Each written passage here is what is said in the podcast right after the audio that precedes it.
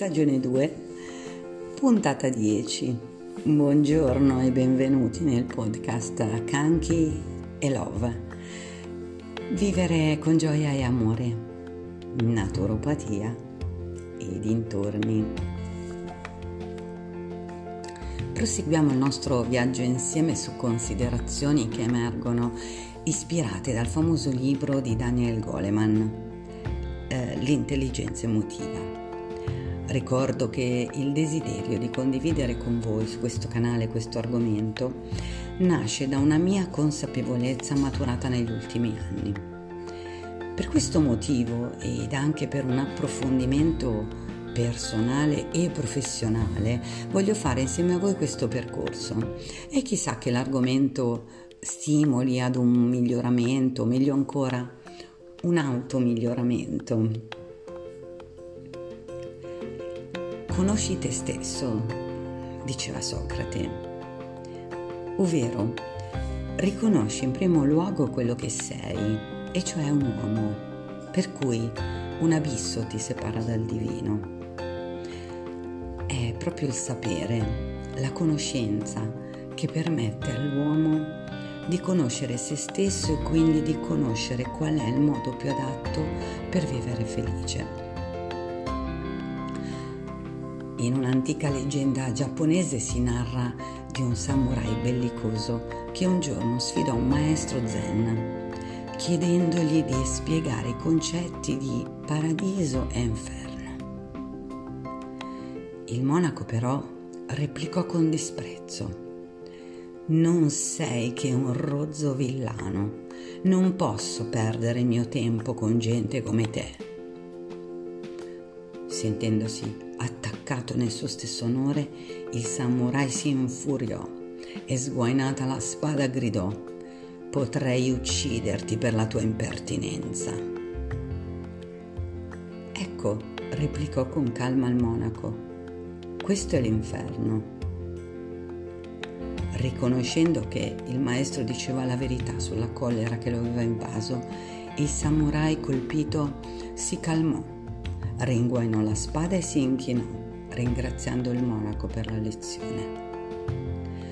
Ecco, disse allora il maestro Zen, questo è il paradiso. L'improvviso risveglio del samurai e il suo aprire gli occhi sul proprio stato di agitazione mostra quanto sia fondamentale la differenza tra l'essere schiavi di un'emozione e il divenire consapevoli del fatto che essa ci sta travolgendo.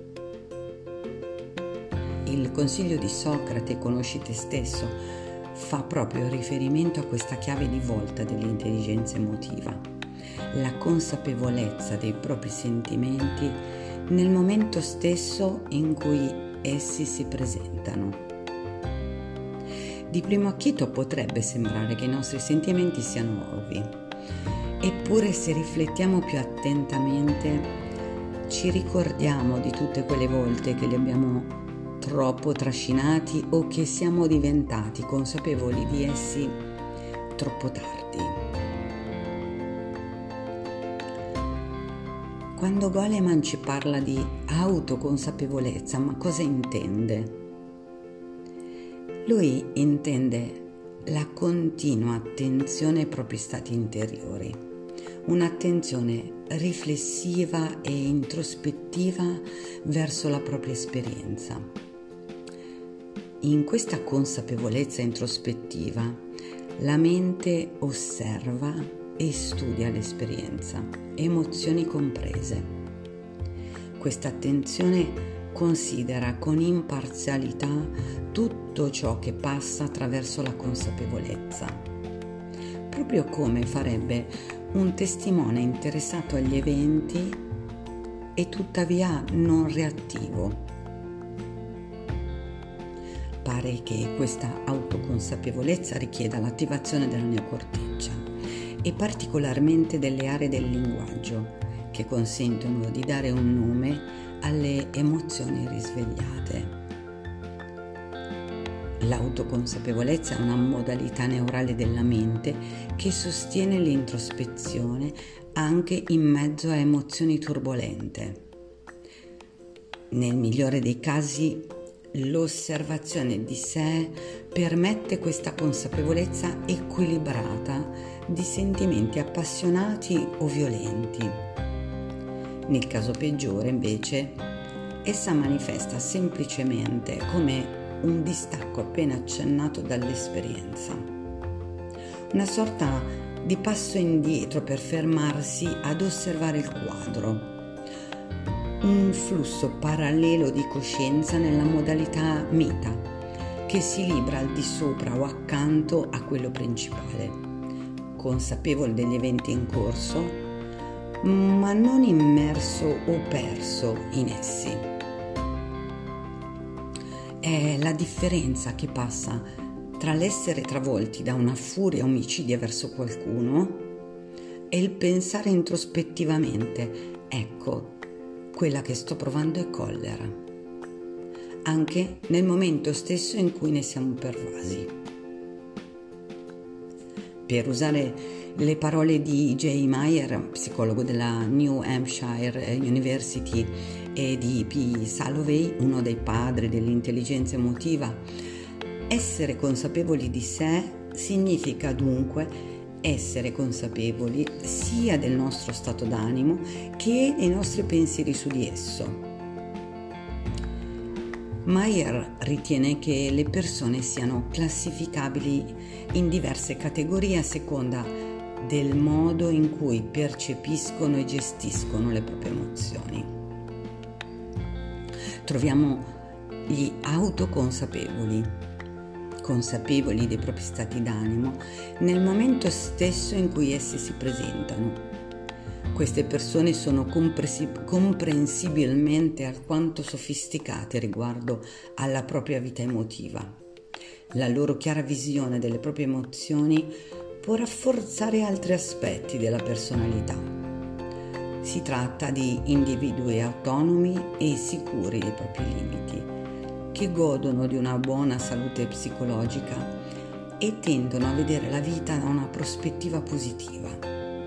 Quando sono di cattivo umore costoro non continuano a rimuginare e ossessionarsi e riescono a liberarsi dello stato d'animo negativo prima degli altri. In sintesi, il loro essere attenti alla propria vita interiore li aiuta a controllare le emozioni. Troviamo i sopraffatti. Si tratta di persone spesso sommerse dalle proprie emozioni e incapaci di sfuggir loro, come se nella loro mente avessero preso il sopravvento essendo dei tipi volubili e non pienamente consapevoli dei propri sentimenti, questi individui si perdono in essi invece di considerarli con un minimo di distacco. Di conseguenza, rendendosi conto di non avere alcun controllo sulla propria vita emotiva, costoro fanno ben poco per sfuggire agli stati d'animo negativi. Spesso si sentono sopraffatti e incapaci di controllare le proprie emozioni. Poi troviamo i rassegnati. Sebbene queste persone abbiano spesso idee chiare sui propri sentimenti, anch'esse tendono tuttavia ad accettarli senza cercare di modificarli. Sembra che in questa categoria rientrino due tipi di soggetti eh, in primo luogo quelli che solitamente hanno stati d'animo positivi e perciò sono scarsamente motivati a modificarli. E in secondo luogo coloro che, nonostante siano chiaramente consapevoli dei propri stati d'animo e siano suscettibili a sentimenti negativi, tuttavia li accettano assumendo un atteggiamento da laissez-faire senza cercare di modificarli nonostante la sofferenza che si comportano. Una situazione che si riscontra ad esempio eh, nei depressi che si sono rassegnati alla propria disperazione. Ora, Immaginate per un momento di trovarvi su un aeroplano diretto da New York a San Francisco. È stato un viaggio tranquillo, ma proprio mentre cominciate a vedere le montagne rocciose, la voce del pilota risuona all'altoparlante. Signori e signore, abbiamo di fronte a noi una certa turbolenza. Vi preghiamo pertanto di raddrizzare lo schienale delle vostre poltrone e di allacciare le cinture di sicurezza. Detto questo, l'aeroplano viene inghiottito dalla turbolenza, la peggiore che vi sia mai capitata, che lo scuote su e giù da una parte all'altra come un pallone in balia delle onde. La domanda è, come vi comportereste? Siete il tipo di persona che si seppellisce in un libro o in una rivista o che continua a guardare il film escludendo la turbolenza dai propri pensieri? Oppure tirereste fuori l'opuscolo sui comportamenti da assumere in caso d'emergenza tanto per dargli una ripassata? O forse vi mettereste a scrutare gli assistenti di volo per vedere se il loro volto non tradisca segni di panico? O ancora, cerchereste forse di sentire il rumore dei motori per capire se c'è qualcosa di preoccupante? Il tipo di reazione che fra quelle elencate ritenete vi verrebbe più spontanea è un indice del vostro modo preferito di prestare attenzione a un problema quando vi trovate per così dire con le spalle al muro. Questo scenario è stato tratto da un test eh, psicologico sviluppato da Susan Miller, psicologa della Temple University, per distinguere le persone che tendono a essere vigili e attente a ogni dettaglio di una situazione difficile da quelle che invece affrontano questi momenti d'angoscia cercando di distrarsi. Queste due modalità di attenzione nei confronti del disagio profondo hanno effetti molto diversi sul modo in cui gli individui vivono le proprie reazioni emotive. Coloro che in tali circostanze si sintonizzano sugli eventi possono, per lo stesso fatto di prestar loro attenzione, un'attenzione così meticolosa, amplificare involontariamente l'entità delle proprie reazioni, soprattutto se il loro concentrarsi sugli eventi non è equilibrato dall'autoconsapevolezza. Il risultato è che le loro emozioni sembrano più intense. Coloro che invece decidono di escludere mentalmente gli eventi distraendosi fanno meno caso alle proprie reazioni e pertanto minimizzano, se non l'entità della risposta emozionale, almeno l'esperienza soggettiva. Portato agli estremi questo significa che per alcune persone la consapevolezza delle emozioni è travolgente, mentre per altri a malapena esiste. Inoltre pare che in generale le donne sentano sia le emozioni positive sia quelle negative con maggiore intensità rispetto agli uomini.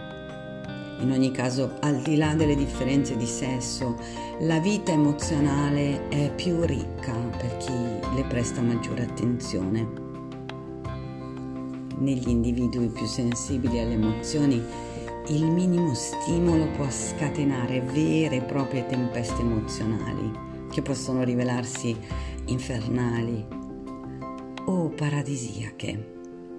All'estremo opposto, ci sono individui che quasi non avvertono alcuna emozione, nemmeno nelle circostanze più critiche.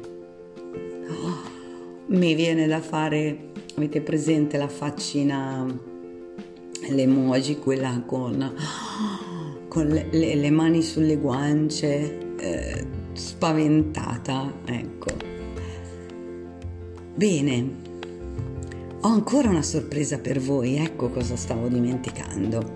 A chi mi scriverà una mail a questo indirizzo canchi2020monica gmail.com invierò gli esercizi per lo sviluppo della consapevolezza emotiva. Sono curiosa di sapere quali spunti, riflessioni, informazioni vi ho lasciato, se ve ne ho lasciati. Scrivetemelo nei commenti e grazie per avermi ascoltata fino alla fine. Volete aiutare questo podcast a crescere? Allora pensate subito a un'amica o un amico a cui potrebbero interessare questi temi e invitateli ad iscriversi cliccando sulla campanella per condividere con loro questi contenuti. Vi invito inoltre a seguirmi sui miei canali social che trovate linkati in descrizione e lasciatemi un like di incoraggiamento. Su questo canale l'intento è la divulgazione di tecniche integrative per il vostro benessere se volete approfondire questi temi e rendere ancora più interessante questo podcast, scrivetemi le vostre domande a questa mail canchi2020monica chiocciolina È importante per me conoscere i vostri punti di vista, così da potervi offrire puntate sempre più interessanti. La puntata 11 uscirà prestissimo. Gioia e amore sempre a voi.